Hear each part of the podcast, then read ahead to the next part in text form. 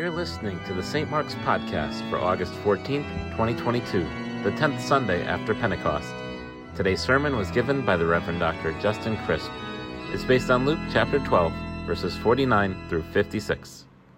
I want you to think for a moment about your spouse, or perhaps if you're not married, you can think about your best friend, whoever it is with whom you are most comfortable in the world.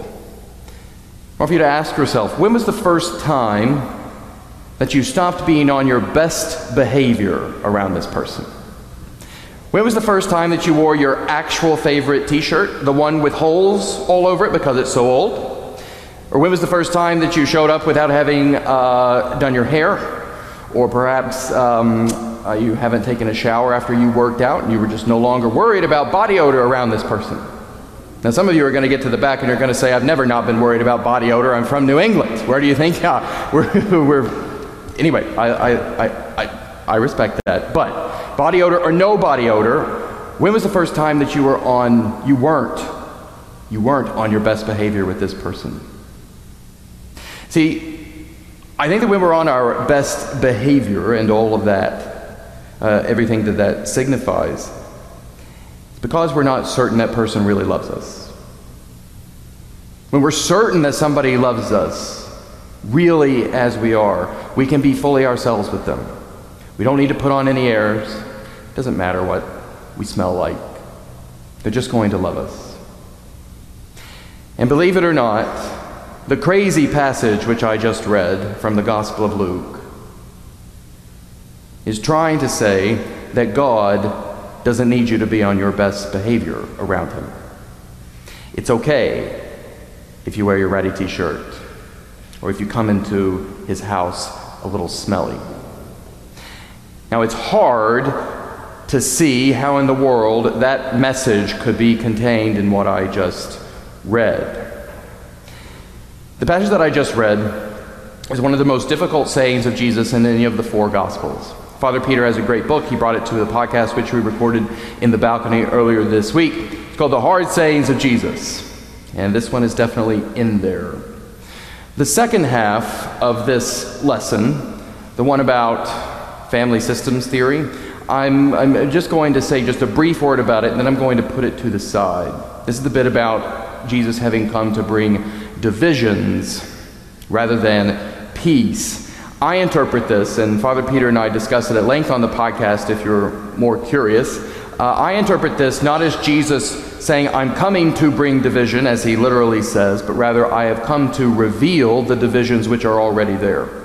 And this is because I read it side by side with a, with a prophecy given by an old man named Simeon in the temple to Jesus' mother Mary, whenever Jesus is a baby, and they brought, Mary and Joseph had brought Jesus to the temple for what's known as his presentation. Uh, and at the presentation, Simeon, who has been waiting for the Messiah, who's been told by God that he would not die before the Messiah has come, he says famous words, famous because they become a canticle or a song sung in worship when he sees Jesus, Lord, thou lettest now thy servant depart in peace. He's saying, actually, now I'm at peace. I've seen the Messiah. I can go to my death in peace. Following that, he tells Mary some things. It's as though Simeon pulls Mary aside whenever they've come to the temple, and he says that this child is destined for the rising and falling of many in Israel. And then he says that the secret thoughts of many hearts will be revealed. And I think that's what's being fulfilled in this passage. It's what's being fulfilled in Jesus' life, and Jesus is recognizing it. Jesus is the Prince of Peace, but his presence reveals the secret thoughts of hearts. It's as though people get close to Jesus, and who they really are comes out. And who we really are is not always pretty. We are a people who are divided, right? Families are divided. Our nation is divided. The world is divided. It was divided then, divided now. And Jesus is saying, This is the way it is, folks, and it is very clear in my presence. And eventually, when Jesus died, he got churned up by all of those divisions. That's what I think he's after in that part of the passage. The first bit, though, those first two sentences about fire and baptism, that's what I'm particularly interested in this morning, though. To interpret them fully, I think that we have to look also at the beginning of Luke, this time to chapter 3. So here Jesus isn't a baby, Jesus is all grown up. Uh, and his cousin, John the Baptist, has been out in the wilderness proclaiming a baptism of repentance for the forgiveness of sins. So John is picking up on traditions of water baptism, baptizing people in water in order to call them to repent and call them to turn their lives around and to leave their life of sin. And he's been doing so saying that the Messiah is going to come, and so you better be ready. So here's your baptism, repent, the Messiah is coming, etc. And something that John the Baptist says in each of the four Gospels in different ways is, I'm not the Messiah. He's very clear about that ostensibly because he was being confused for being the Messiah. He's an incredibly, uh, incredibly popular guy, as it were. Um, he says, I'm not the Messiah. There's someone coming after me. And here's the way that he says it in Luke chapter 3, verse 16.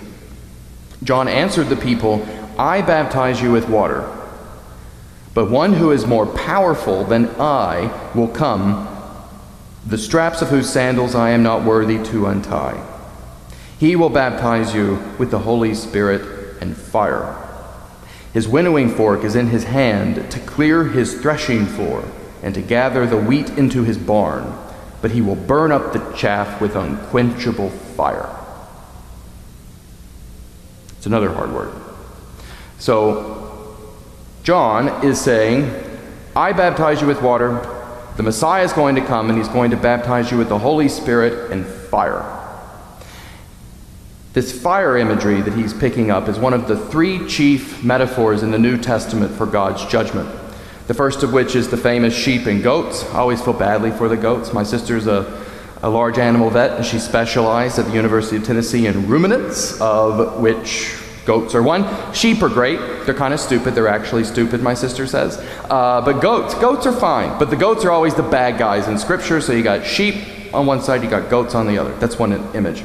The second image is people who are on God's right hand as opposed to God's left hand. For the lefties out there, I'm sorry. That includes my father, who's streaming right now. Sorry to the lefties. The left hand is always the side of evil, the right hand is always the side of good. It's the second image. The third is fire. Okay? It's separating wheat from chaff. And then you burn the chaff because the chaff is useless. There's no nutritional value, you just burn it away. So you separate wheat from chaff, you throw it in a fire, poof, all gone. Three biblical images for judgment. John is choosing the third of those, and he's saying that's the baptism that the Messiah is going to baptize you all with the Holy Spirit and fire. Ostensibly because some of you are going to be all right, and some of you are going to get burnt to smithereens like the chaff. That was John the Baptist. Jesus, I think, is referring to this passage from Luke 3, to this prophecy about him but in a way with a twist that is just marvelous. Notice with John the Baptist who's the baptizer and who's being baptized. So the Messiah is the baptizer, the one who's going to baptize you with Holy Spirit and fire, and we are the ones who are being baptized with the Holy Spirit and fire. But in our gospel lesson this morning, Jesus is the one who's being baptized, not us. Jesus is the one who's going to get burned up, not us.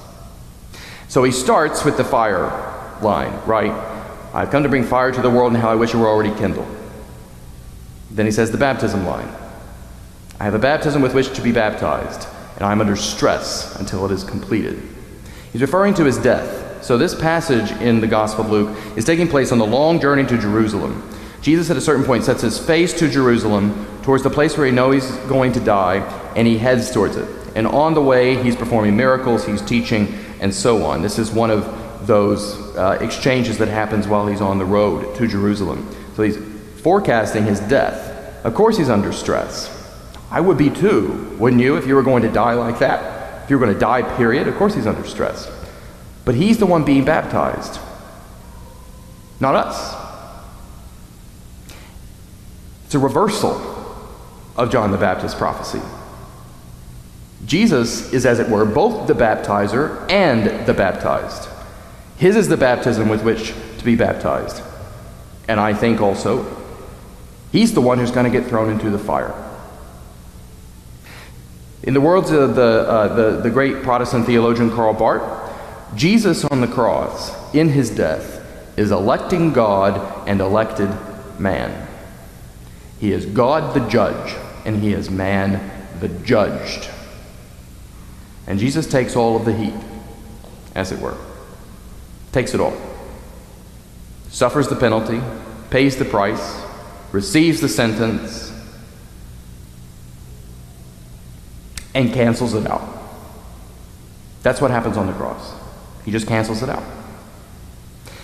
It is as though we can imagine we're in a courtroom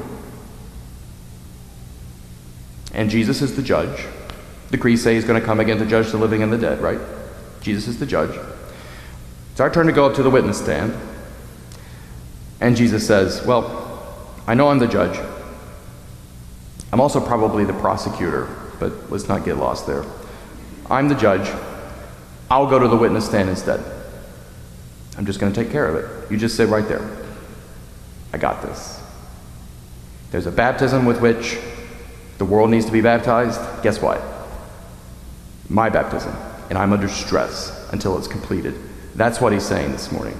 The only thing left for us to do is to enjoy our forgiveness.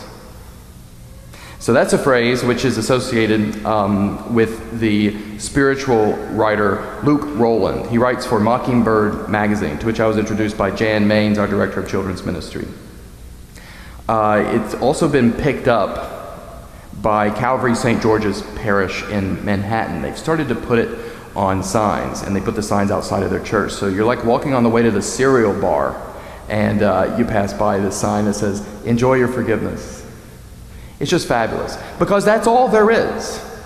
He got baptized with this stuff so that we didn't have to. He got burned up so that we didn't have to. The only thing left is just to enjoy our forgiveness. That's it.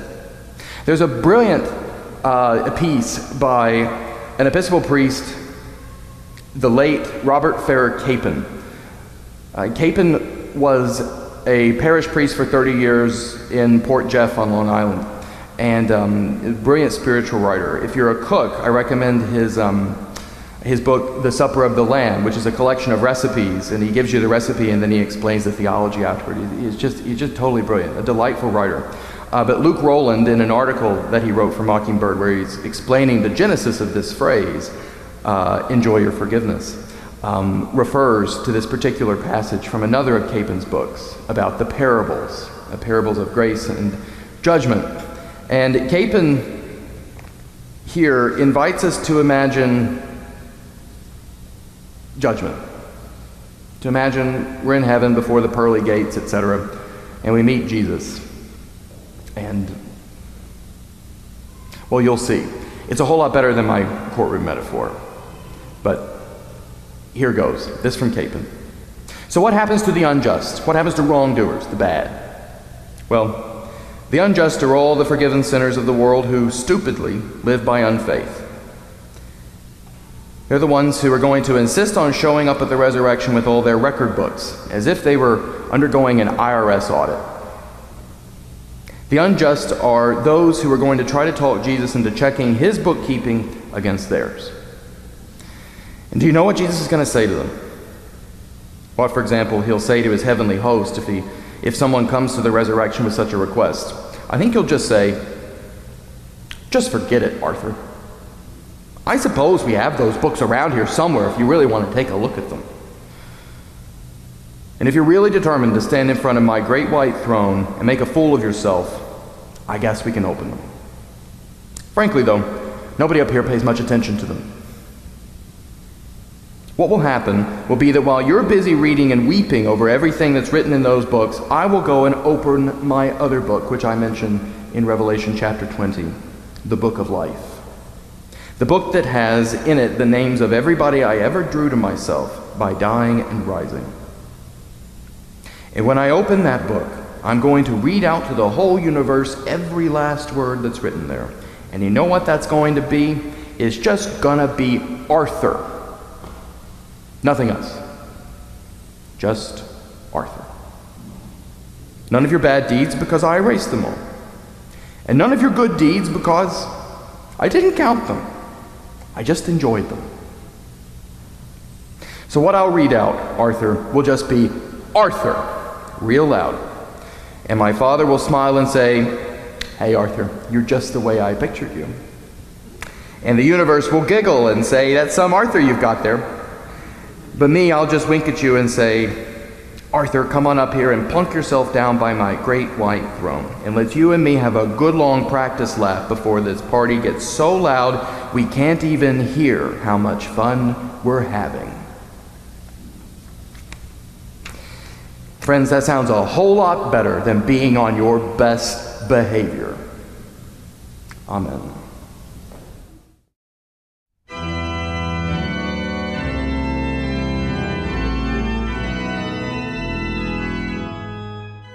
Find more sermons on our website, www.stmarksnewcanaan.org.